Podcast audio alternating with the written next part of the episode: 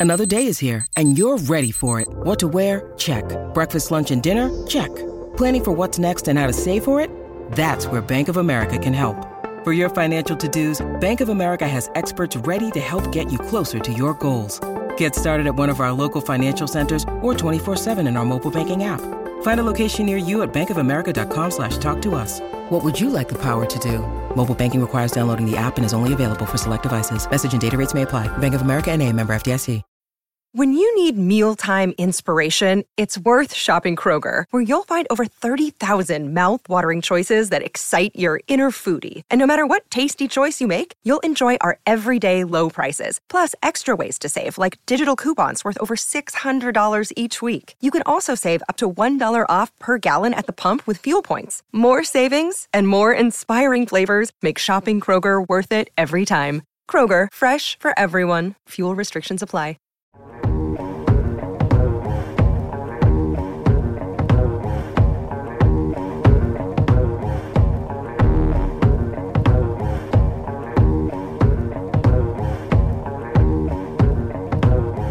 What's up, everybody? Welcome to another episode of Turn the Jets Live. I'm your host, Steven Zantz, joined by my co-host, Steven Russo. We are joined by a very special guest, Tyler Greenawalt of the Jets Wire and part of US Today, USA Today's coverage of the Jets. What's up, Tyler? How you doing tonight? Hey, everyone. Uh, yeah, I'm doing fantastic. Hope you guys are doing well too. What about you, Steven? Doing great. Uh, I think we're going to dive right in here with this Zach Wilson news. So, uh, you know, I don't think we really need to announce anything. Um, they're struggling to get him signed. Uh, the only player not to report to camp. I know, Steven, you're uh, you're pretty fired up about this, man. So we'll kick it off with you first. So go ahead. Yeah, I have a lot of thoughts about this. It's pretty much been bothering me this entire day. You know, reading about everything and just seeing everything. But the bottom line is this: every other first rounder, and really every other rookie, is signed. Why are the Jets playing such hardball? And I've what everything I'm reading, it's not Joe Douglas, it's not you know like anybody in the front office. It is coming from the top. It is the Johnsons. It is Woody because they don't want to set a precedent about with this offset language stuff. And basically, if they do this for Zach, other players are going to do it, and they don't want to do this. At the end of the day, you need to have a middle ground. This guy is the franchise quarterback whether you like it or not, we have nobody else on this roster. I don't want to hear about Mike White. I don't want to hear about James Morgan or whoever they even maybe acquired to be the backup quarterback for the actual regular season. It's just absolute lunacy what's going on. I'm just so frustrated that they haven't done this. He needs all the practice time he can get. You know, every day that he misses, yeah, it's probably not going to be a big deal if it's like, you know, two, three days, but who knows? what what I, we actually uncovered today is that he's actually represented by Joey Bosa's agent. And if you go back to what his rookie season, he literally missed all of training camp and signed like you know a week before camp. You can't do that with a rookie quarterback. It's a lot easier to rush the passer without reps than playing quarterback. So I just I'm really frustrated. They need to figure this out. I tried my best not to curse here. The floor is yours, Tyler. yeah, I mean you you hit on all the main points. I think the biggest issue with not getting Wilson in the door as quickly as possible is that it trickles down from the quarterback position. You're every single player on that offense is going to play worse if you don't have the guy who's going to start week one there immediately. So as well as as, as good as Mike White and James Morgan are in the eyes of Robert Saleh as a backup QB, none of them are nearly as close to the skill level as Zach Wilson. So it doesn't make sense it just needs to be resolved at some point. Precedent shouldn't matter because this is a new era, a new regime. You should be able to start clean and fresh. And this is not a great start for this new era. Yeah, I uh, I think you both uh, bring up extremely good points. What I, I, would lean towards, first of all, we brought this up last week on our show, Stephen. I still don't think it's time to panic. Mm-hmm. Um, if this goes into the weekend, into that first, you know, full padded practice like we were just talking about, then yeah, I think you know, then we can start hitting the panic button a little bit. I don't think it'll go as lengthy as Joey Bosa's. If he misses, you know, four weeks of training camp, then it's like that just gets into ridiculous territory. But I guess what I would say is from my point of view, which is the fans' point of view, it's just frustrating. It's annoying. It's infuriating. Like this, the, the Jets have literally done no wrong in this entire offseason. We're coming off of two years of Adam Gase. Nobody could be more excited about Joe Douglas, Robert Saleh, Zach Wilson, and what they've built in this offseason and the trajectory of this team. And you guys not getting this done right now just puts a sour taste in your mouth and it takes the wind right out of their sails coming into camp. I mean, we could not be more excited about this training camp, this team, and the foundation that they're building. And to continue to, to, for Woody Johnson to have to draw this line in the sand. Like I get setting a precedent, but at this point, find a middle ground. To your point, Stephen, find it, get the deal done, get him in camp. Let's be excited like we all were for the last, you know, three months post draft. Yeah, like it's literally to the point where it's like all the positive momentum and all the good vibes you're hearing about in the building. It's like it's all vanished because of what's going on. And it just brings back that narrative that, you know, the Browns have had as well. And, you know, they finally have gotten rid of it, but it's like the LOL Jets. It's like, yeah. why are bad teams staying bad when you do things like this? I kind of just quoted Mike Florio because I was reading him saying that, but he does have a point, even though I know he's being a little bit negative because he likes to rip on the Jets because they're an easy target. But at the end of the day, you need to get things done, and good teams would not allow this to happen. And the thing that makes it more frustrating is everyone was pointing to how Trey Lance was unsigned. But guess what? They got it done the first day that they really needed to, and he's practicing. And the difference is with that situation is Jimmy Garoppolo is probably going to be the quarterback week one. So even if he was unsigned and not practicing, it wasn't going to affect him as much as it's going to affect Zach Wilson because he's the quarterback. There's no question mm-hmm. about it. Even if they get another guy in, I know they're look at Josh Johnson and Sean Mannion, but neither of those guys are actually going to, you know, push him for the job. If they got someone like Nick Foles, yeah, he probably could push him, but he's not going to be the quarterback either. So Zach needs to be out there. He needs every rep he can get. I know that, you know, like the pads don't actually come on until Saturday. So realistically, it doesn't matter until then, but I'm going there on Saturday, and so are you, Steven. And if I'm not seeing him there, I'm going to be really pissed because yeah. we, the fans, want to see this. You know, they keep calling me to try to get tickets every day. I'm like, I'm not going if you guys are going to keep having this precedent of not signing the main player, the most important guy of the franchise. I mean, it's just out of, it's insane. I just can't take it anymore. Like, just yeah. get it done. It's not that hard. And I know it's the age old adage in sports, you know, deadlines for an action. I get it, but still, you've had three months to figure this out. You knew going into it that the offset language was going to, was going to be a problem. It was going to yeah. be a hang up, but you had three months to hammer this deal out. And it's just, it, it really just is frustrating. And I don't blame Joe Douglas. I know this is Woody Johnson but still, I mean, you have to find a middle ground to be able to get this done so you can get him in camp. This is more important than it's ever been with a new head coach, a new offensive coordinator, mm-hmm. an entirely new offensive system, with relying on not only new players, but young players as well. So, this is every rep that he misses is an important rep. Again, yeah. I'm not going to hit the panic button just yet, but I'm getting closer and closer with every day that this drags out. Yeah, for sure. It's also a little frustrating because this isn't the first time this has happened with the Jets. You guys sort of alluded to this happened with Sam Darnold. He missed 3 mm-hmm. days of mm-hmm. practice, which again mm-hmm.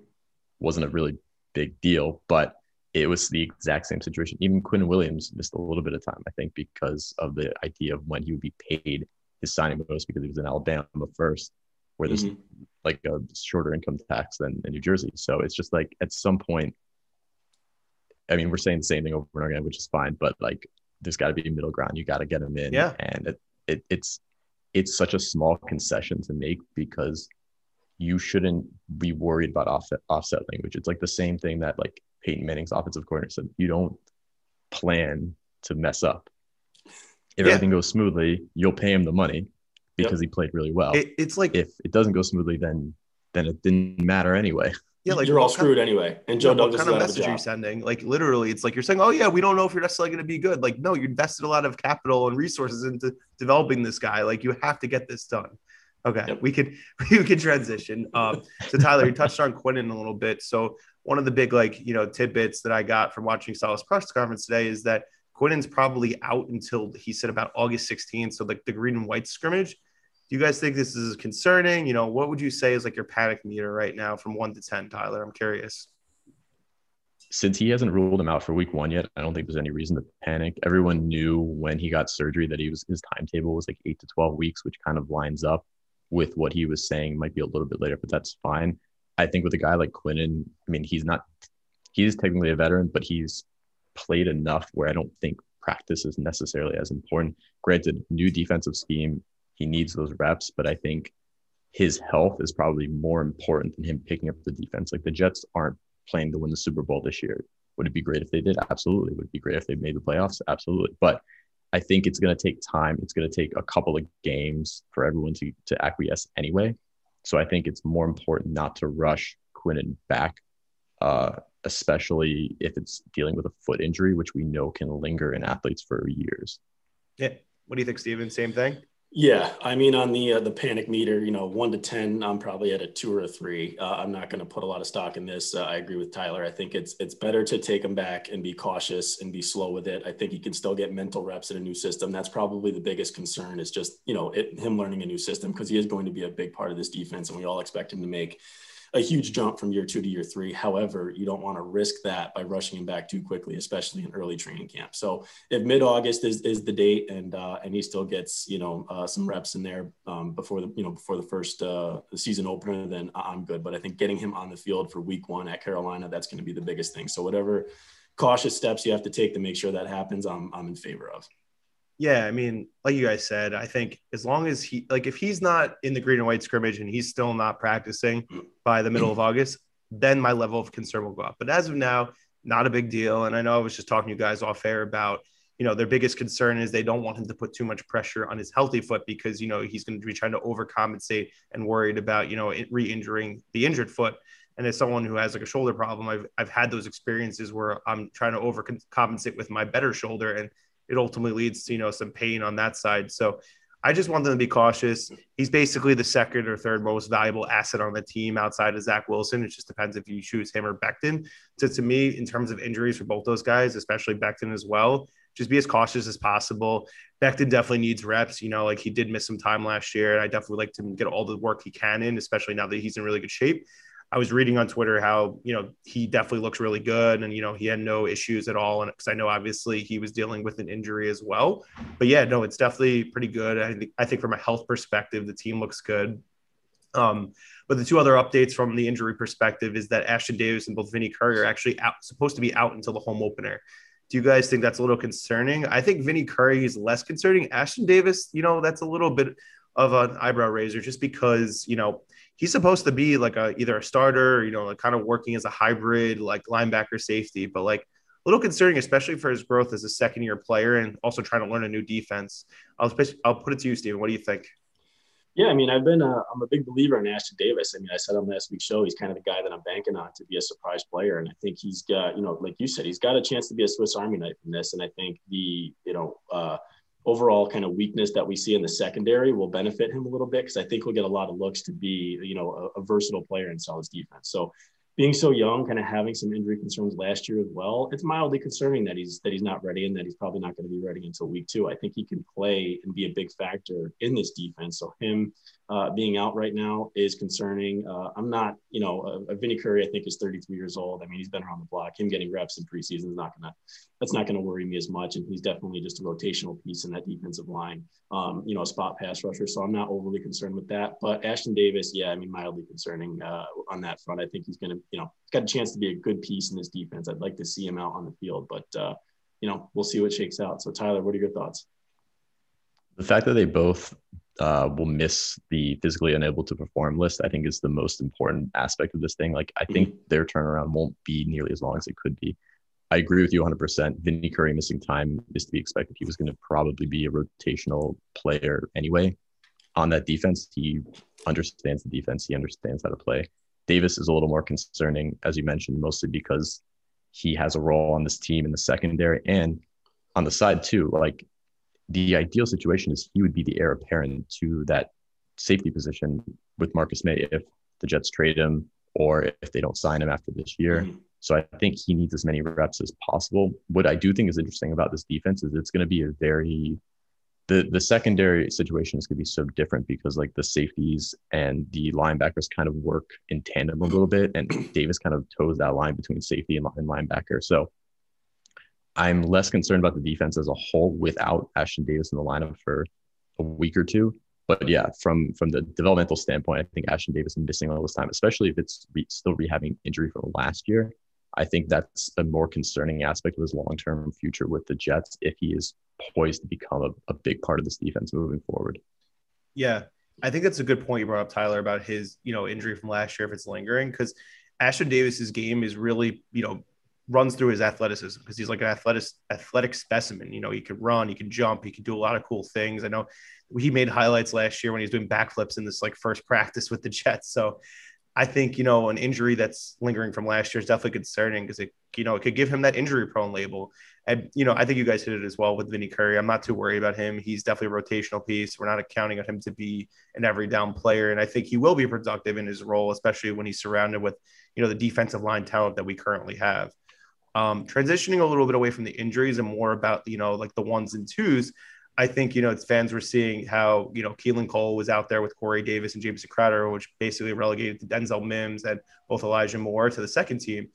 Um, I know I've been high on Denzel Mims. I know, Stephen, you've also been high on Denzel Mims. Tyler, not sure how you feel about him, but do you guys think that this is a little concerning that in year two, Denzel Mims, somebody that, you know, we had a lot of high hopes for when we selected him, he can't seem to get those first team reps. I know it's the first practice, but you know, it's definitely something to think about if he's losing out to Keelan Cole, who's really been like a, a third or fourth best guy on a team when he was in Jacksonville. So Tyler, what do you think about this? I think the situation with Mims is a little bit of two things. One, I think he missed a lot of time in OTAs with like illness and injury, which definitely played a role. So Keelan was able to kind of accelerate his development in the mm-hmm. offense. I also think it has to do with, and this is my personal opinion, Denzel Mims is a second year player. He played what half the season last year, learning a brand new offense. He barely played, or he didn't really see any time in the offseason practice wise as he was recovering from various injuries. I think it's more about Keelan Cole being a veteran who understands how to play in the NFL and doesn't necessarily need it, the, the time to pick up the playbook is probably faster than it would be for Mims. So I think for Mims, it's more of a developmental uh, play. Mm-hmm. Put Mims with the twos. There's not a lot of uh, expectations of him to show off his skills as, as easily as possible. And then finally, there's also a scheme fit. I think Keelan Cole is a much better scheme fit in the Michael LaFleur offense than Denzel Mims.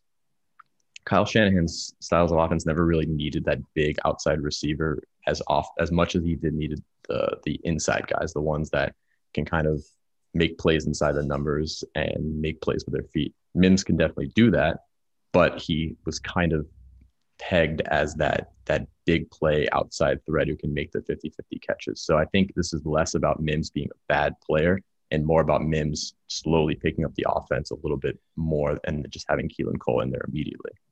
So I think that's a very interesting point, Tyler. And so it's one that um, you know you kind of have to, if you remain objective and take a look at it, right? And all of us when we when we heard Flight 2021 and and or I'm sorry, we heard um, uh, Mike LaFleur's press conference where he came out and he said, "Listen, I'm gonna I'm gonna mold my offense to my player to my players' best abilities." Right. So typically, Tyler, you know, you say a Shanahan offense doesn't really utilize, doesn't really need that you know big body wide receiver. However, when you look at Zach Wilson and what hopefully when he gets in camp, but what his game was, a lot of it was predicated on those those you know giving your receivers a chance throwing those 50-50 balls up, which is exactly what Den- Denzel Mims excels at.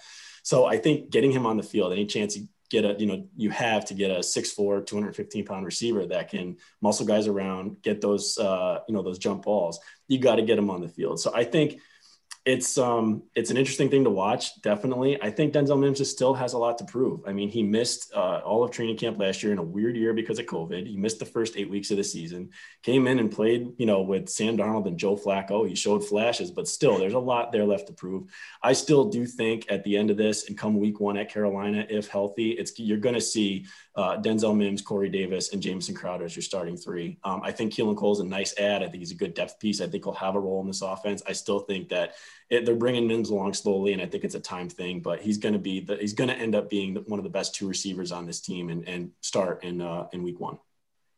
Do you guys Elijah see Moore. Elijah Moore? Yeah, I was just going to say, like, do you think he? If, if we think Mims is going to take over for Cole, do we think Moore is going to take over for Crowder before the season starts, or is that going to be like something that happens later? so what I've what I think, and uh, we've talked about this, especially when like you know his he was talking about his contract and he was unhappy. You know, depending on Crowder's looking, if a you know a team has an injury at receiver, like a team that really is trying to go for a Super Bowl, I could see a scenario where they trade him before the deadline because he does have value and he is a productive mm. player.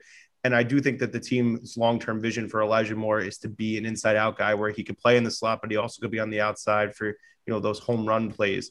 So I think early on, it's probably be Crowder's role to lose. And if he's playing well and you know there's the opportunity to trade him, they probably aren't bringing him back. So I could see Joe Douglas trying to maximize that value, maybe get like a fourth round pick for him because realistically, he's a slot receiver. He's not going to net anything higher than that. So I personally think that Elijah Moore's role will grow as the season goes on. Even if Crowder does stay on the team the rest of the year, I think he's actually going to be, you know, probably the most explosive player we have on offense, and maybe even rival Corey Davis for some for some touchdowns because he really just is like a home run hitter and you can really see a lot of big things.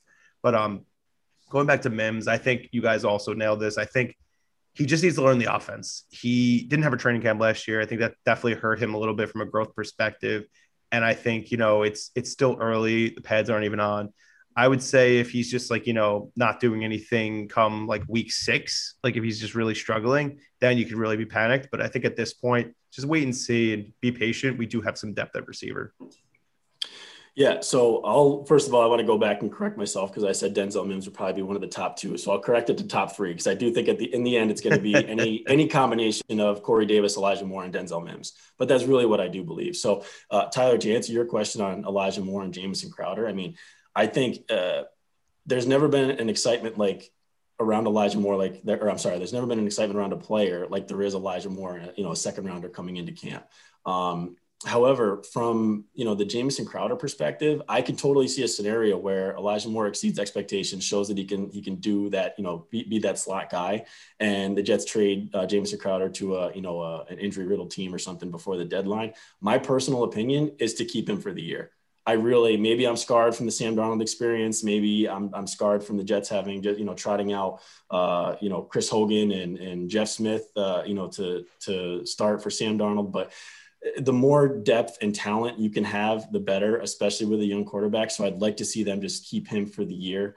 Um, especially, you know, I do, I think Jamison Crowder is a nice player. And I think we spend so much time talking about, um, you know, freeing people from Adam Gase. Well, Jamison Crowder was the leading receiver in an Adam Gase offense. I think that counts for something. So I'd like to see what he can do in a Mike LaFleur offense. I'd like to see what he can do in the Shanahan system. Shanahan system. So um, I do think that, uh, you know, there, I do see a scenario where they could trade him around the deadline, but I really would like to see them keep him for the year.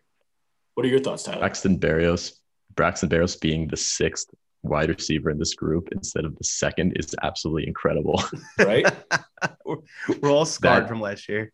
Yeah. I yeah. I mean, I love Jamison Crowder. I, I like the signing when they did it.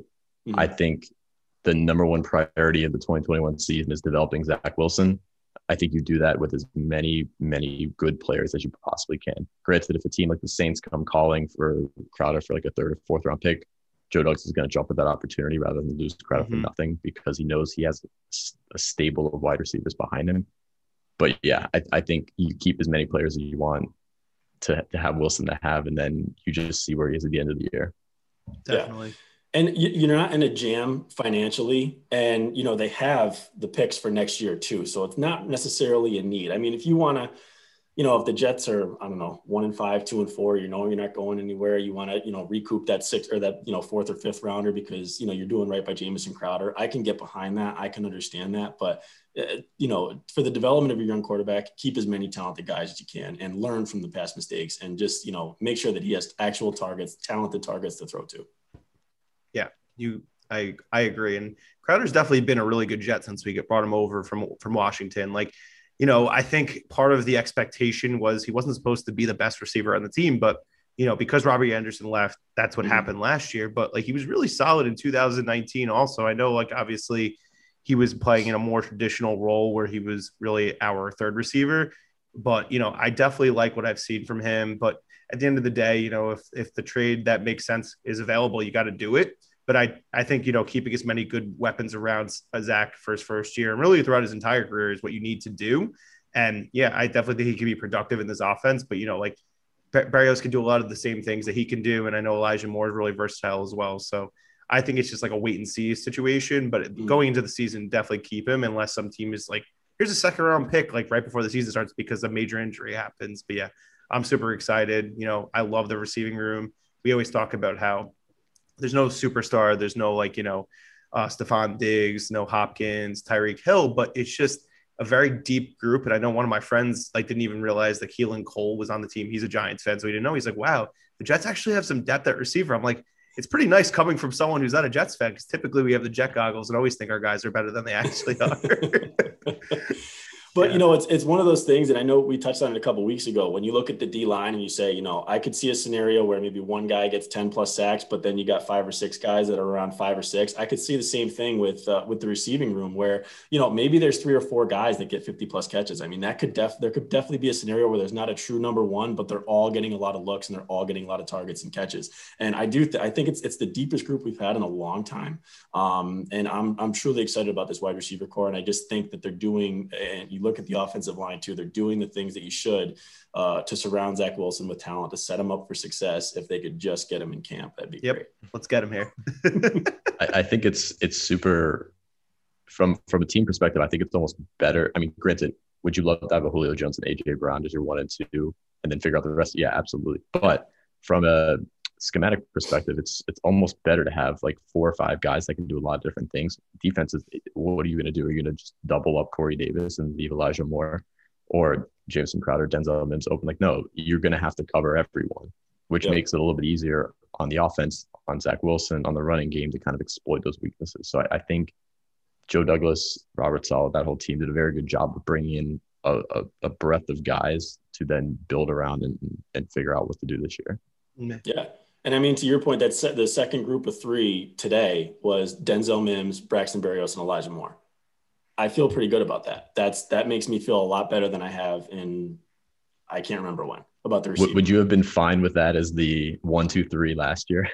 I mean, I would have been excited. I would have been jumping for joy considering what we actually had. Yeah. You, you know, I mean, in all seriousness, uh, we did. We tried. Who's who started last year? Chris Hogan uh, outside, you know, yeah. Breshad Perriman. That's what. Oh that's who God, Sam was Breshad Perriman. Please, let's never on, say that name again. opening day. I mean, that's but that's that's the reality of it. Yeah. So that's that is my case for keeping Jamison Crowder. I would like to see him here for the whole year, simply from the depth piece and, and just the you know the talent standpoint and, and, keeping talented people that can catch the ball around Sam Darnold.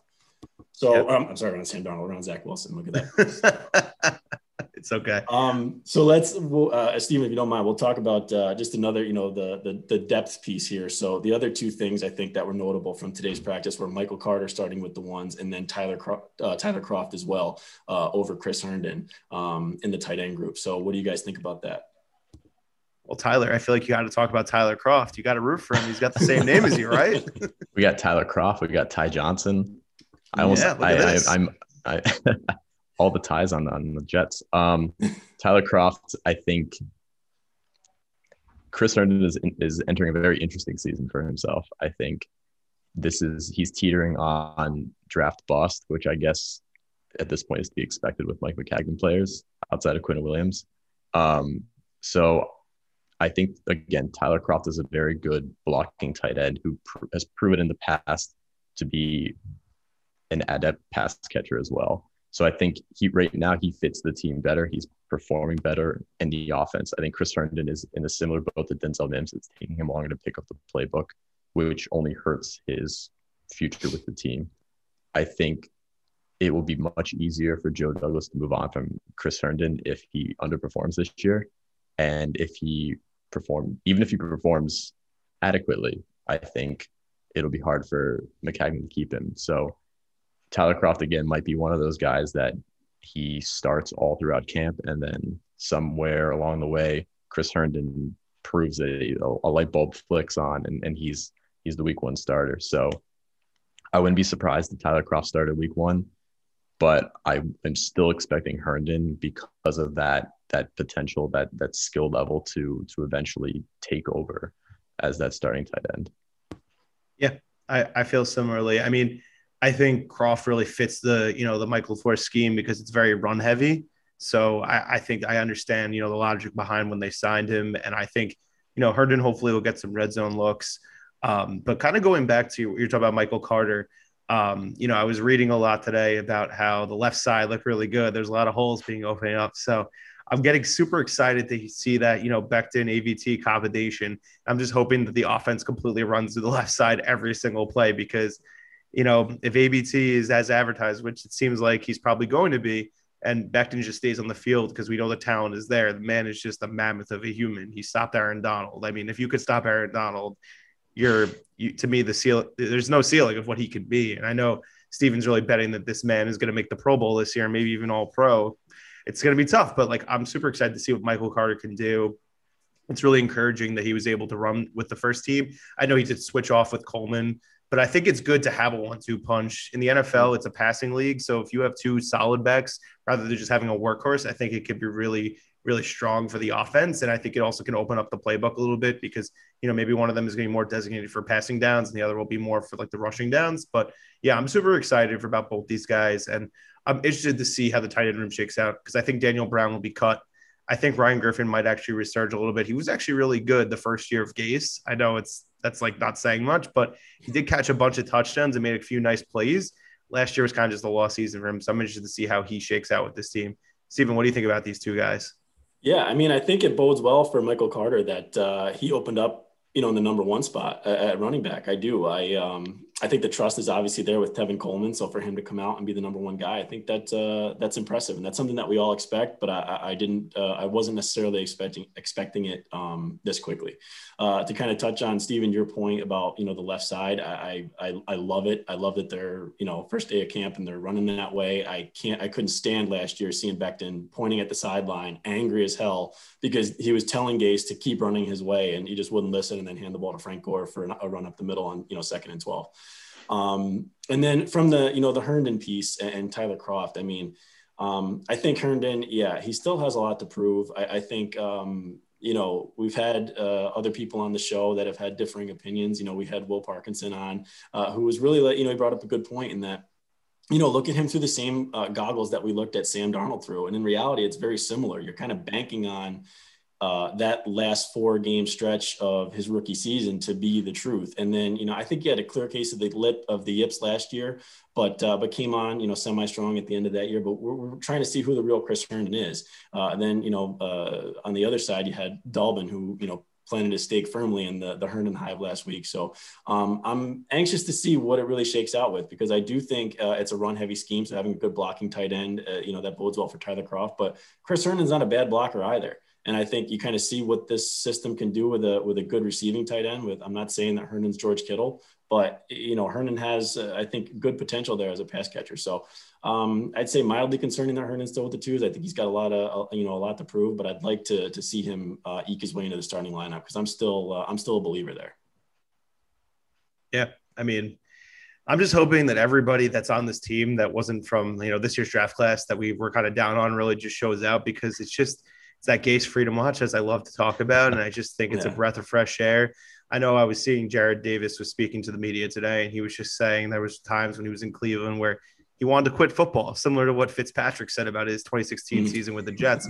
And he says he's kind of feeling like rejuvenated and revitalized. And I think you're really going to see that effect on all the guys who are returning from the 2020 team, just because it was just it was hard for them. You know, they were losing, they lost you know 12 straight games to start the season, which is miserable. And it's just like, mm-hmm. how could you get to that point? And on top of it, just being a tough year because of COVID and all the restrictions and everything in life, you know, I think that there's going to be some juice, and I and I'm hoping that our rookie quarterback is there to provide the spark because I'm hoping you know he comes tomorrow or he comes Friday, and it's similar to Darnold, like they're giving him like a standing ovation and clapping, and then you go, he just takes it, takes the bull by the horns, and he's ready to go because the end of the day, he's the most important man to walk into that building every single day going forward. So we need him there. And I'm just hoping that, you know, Joe Douglas, Woody Johnson can get this done because the longer this shakes out, it's just going to become a distraction. It's just not something the team needs right now, especially with all the positive momentum we had.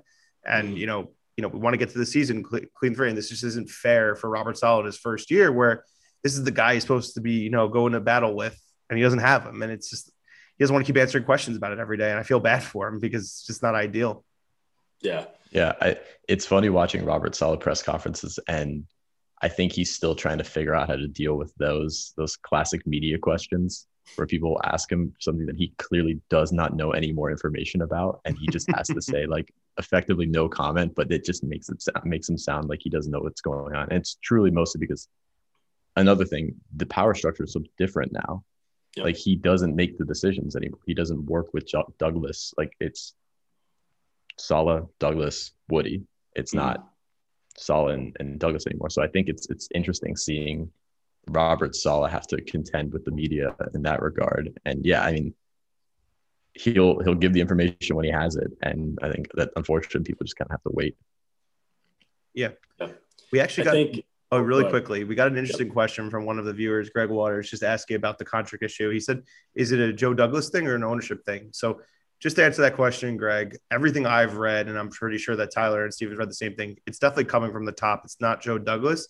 It's just because they don't want to set a precedent that they're not going to do offset language for anybody in the future. And it just seems like it's kind of Joe Douglas's hands are tied. Steven, didn't mean to cut you off. I just thought it was a good question to answer. No, that was totally fine. I think, um, yeah, I mean, you know, overall, as we look to this year, I think the biggest thing, it, kind of my overarching thoughts just on how this year will play out. I don't expect them to be a playoff team. Could I see a scenario where um, they get to that point? Uh, yes, I do. However, I think our, you know, most of our overall expectations are just for them to compete. But I think the biggest thing in learning from years past is the the biggest uh, the biggest want that I have out of this season is to simply have answers on what we can rely on for 2022, which is something the Jets have just simply haven't had in a long time. I mean, everything as you uh, as we finished up seasons past, as you look at it, um, they've just had rolls of the dice that have gone to the next season where it's like, okay, well, if we can bank on this this guy being good, which is still a question mark, then maybe we're okay. But let's get answers out of important, you know, positions and, and know that we can be uh, reliable in certain areas that are building blocks for the future. That's the biggest thing that I want. And then, you know, just every little tidbit, um, uh, you know, that we hear about the Zach Wilson thing just puts doubt in minds. And that's just not what I want. So I want to know that we can have a reliable corner in Bryce Hall. I want to know that we can have a reliable young receiving core. Uh, I want to know that we can have building blocks. And those are things that, okay, you can check the box on and then say, okay, now I got to go out and get this to, you know, fulfill a need next offseason and not just have complete question marks at you know across the board uh, on the roster uh, for 2022. This should be the building block season, so I hope we can have some of those uh, some of those boxes checked and question answers.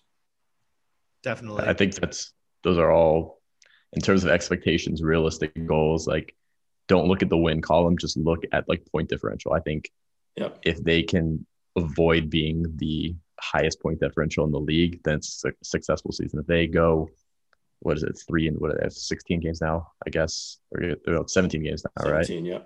Yep. So if they if they win less than half those games, I think if they're within a score or two, or not even two, within 10 points, I think it's successful. And if you come out of the season, like you're saying, if you know that Zach Wilson is at least developing and mm-hmm. he's not making the same mistakes he did in college, he's not turning the ball over a lot. I think those are positive outlooks. Like no playoff mandate, that would just be putting too much pressure on this oh, team, sure. too much pressure on Saleh. So I, I, think looking at the season season as the building block year is, is the correct take. And I think that's the take that most of people in, in Jets facility probably expect the players obviously want to win the Super Bowl. But I think as fans uh, should also be looking at it that way as well. Mm-hmm. Yeah. No, I like the point differential uh, take, Tyler. I think that's a good thing to look at because last year we, I think we had the worst one by far. It was like historically bad. bad. I remember reading into Terrible. it. I'm like, this is just this is like burning my eyes. But uh, Steven, going back to Bryce Hall, just want to congratulate him on the birth of his first child, and also for George Fant. I know he was placed on the the reserve COVID list. Just obviously wish he's well. I know he has to quarantine for ten days because I don't think he's vaccinated, but obviously hope he's okay want to get him back soon because he is a really nice depth piece for the offensive line, even though he is battling with Mar- Morgan Moses for the right tackle job. Um, so, Tyler, obviously, as I mentioned at the top of the show, I know you obviously have been covering the team for a bit for the Jets Wire. For anyone who hasn't followed Tyler on Twitter, it's uh, Ty Green 14. And uh, he has a nice piece about Elijah Moore. It's a feature they wrote a few weeks back. And he mentioned that he's also working on a piece about Michael Carter that should be coming out before the first preseason game. Any thoughts on that, Tyler? Why we our, our viewers should watch read this stuff? I think one of the the best parts so far about talking to Elijah and Michael Carter and just the people around both of them is that it seems like Joe Douglas has drafted fantastic people. Like they were probably the nicest people I've ever spoken to. They gave a ton of time that they didn't need to to talk with me. I think the both thing that they both said, and these are two different stories about two different people, but they both said the same thing: is that what matters most to them is who they are uh, as people, and that'll translate to how they play on the field. So if you're a good person first, then you'll be a good player. Great. I mean, it's it all sounds fantastic, um, but it was really refreshing to hear, um, especially from two really young guys who are poised to be play big roles on this team in the future.